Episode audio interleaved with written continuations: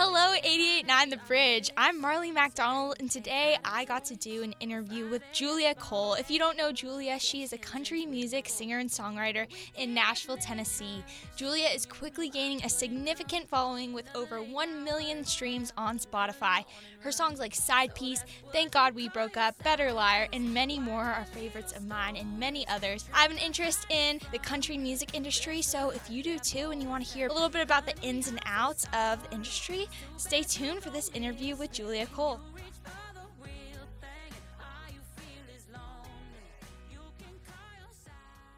How are you? I'm doing well. Yeah, at my school we have a radio station, so I'm part of it, and we all have our own shows. But we had an assignment to interview someone you looked up to, and you'd be interested in their career. And so I just thought of you. I've been listening to your music for a while, and I was like, I don't know if she'll say yes, but I'm so grateful that you did. Oh, I'm so glad you asked. I was going to ask you some questions, just basically about get down like, to business. Oh, all right. Yeah, exactly. So getting right to it. How long have you had a passion for music? This is going back all the way. Kind of a big question? Has it been yeah. a lifelong for you, or have, was a more recent thing?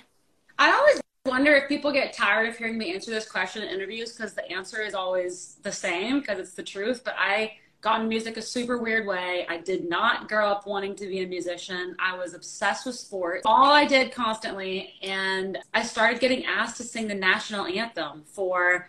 Actually, it started as a duet with my older sister, and we started doing duet national anthems because we both played basketball.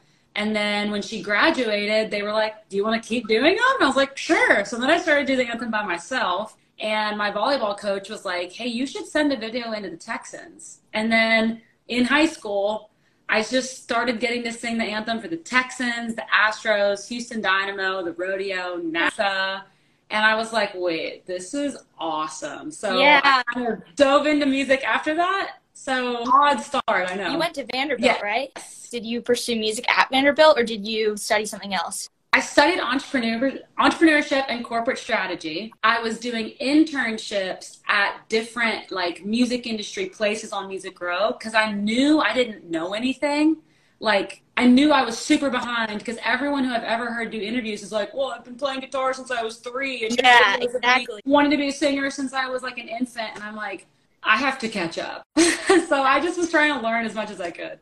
Okay, that's awesome. And so by the time you hit graduation from Vanderbilt, were you like, I'm going to give it a shot? I'm going to go for music? Were you still on your college studies? Where I graduated, I was signed to CAA, Creative Artists Agency, and I had a manager and a publishing deal. So in the industry, but it was definitely like, I think a lot of people believed in me, but my songs weren't there yet. Okay. So you can work really hard, but you still have to put the 10,000 hours in and learn how to write a song song. That's what I spent a lot of time doing, was just trying to figure that out. And I feel like over the last two years, the songs are clicking and everybody's like actually reacting to them. And it has nothing to do with me doing stuff differently. It's just the songs are better.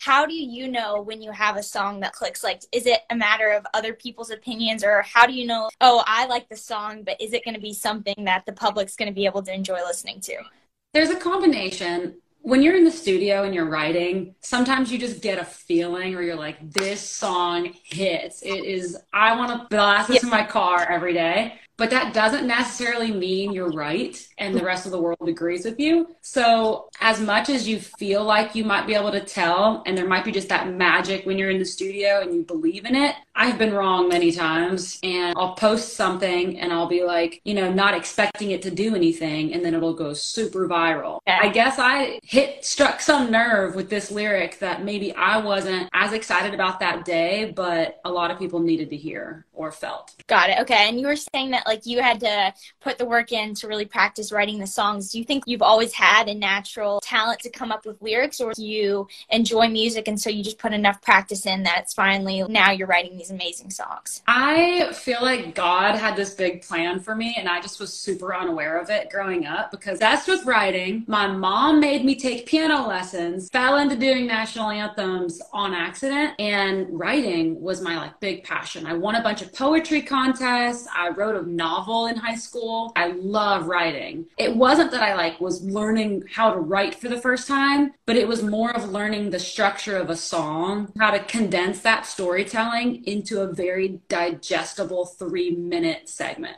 Where do you think like learn the most from how to do that? From other songwriters. I mean, I'm in the mecca of songwriting. Nashville is the best city in the world for songwriters. And my very first publishing deal was with Lari White and Chuck Cannon. And Lari tragically passed away from cancer extremely suddenly. But she and Chuck were the ones who introduced me to all my first co writes, really, where I was writing with all these number one hit songwriters. And they were so nice to me, even though I had no idea what I was doing. But I learned so much about how to not waste real estate, how to focus on one concept on a song and not confuse people how to make sure that there's something that people can sing along to. Touch on something that is relatable to everyone, but say it in a way that's never been said before. I mean, just so many things that when you first sit down, you don't realize. Have you found it ever hard to find a balance when you're writing to tell your story in the song so it's not just like a made up cliche, but at the same time make it general enough that any listener can somehow relate to it?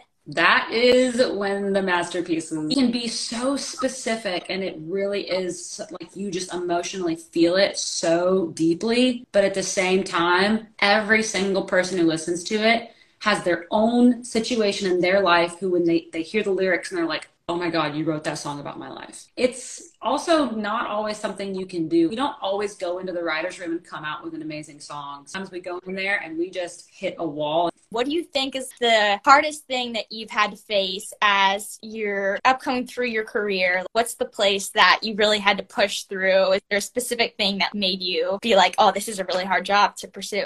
That is so hard because there are so many different things. I remember one of the first pieces of advice that really helped me, which I guess means this was something I was struggling with. Lari White told me there are no wrong decisions. There are the decisions you make and then the next decision you make. And sometimes, and these conversations originally came up when I was deciding between booking agents and trying to decide between managers. And I was like, what if I make the wrong decision? And what she was so adamant about was there is no wrong decision. Whatever you pick, you're making the right choice for you right now. If in a year and a half it's no longer the right fit, you make another decision to leave and to switch and to do something. And that like analysis of trying to pick things because I'm so scared of making the wrong decision, it can be applied to anything like what song to release next how to produce it. Is this lyric right for this part of the song or not? Getting out of my own way and just being like, it's either going to work or it isn't going to work. And if it doesn't work, you just do the next thing. You just move on yeah. from it, essentially make the next decision. It's a really good piece of advice, though. And to bring it up, since you had to share the hardship on a happier note, what has been like your favorite performance experience? Because I mean, you had Grand Ole Opry, you performed at the Bluebird Cafe, oh. right? So many crazy places. Do you have a favorite?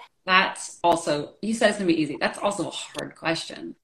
A few favorites for different reasons. I mm-hmm. think the Grand Ole Opry is definitely not, my Opry debut is number one. That's like the coolest. I mean, it just felt like an invitation into country music family. Like all of a sudden, like Nashville's like knighted you, like you are allowed to be one of us. But the coolest one before that, I would say, was I did this tour with Dan and Shay where I opened for them on the night, on the day that Tequila, the song, was number one in the country. The album was number one in the country. And we were playing in Traverse City, Michigan, Cherry Fest. And it was just this really cool venue where, like, you've got the stage, you've got thousands of people, and then you've got a thousand boats docked up and everyone's listening from the water. The weather was like perfect and the show was so fun. And Shay Mooney and I have been friends for a while, so it was cool to like go out afterwards. We went out to all the bars. We were behind the bar, like bartending for people who know, just hanging out. And that was one of my introductions, like watching them just having the best day ever because they have they were number one for an album, number one for a single. It was so cool because they were like, well, yeah, everyone starts somewhere. Like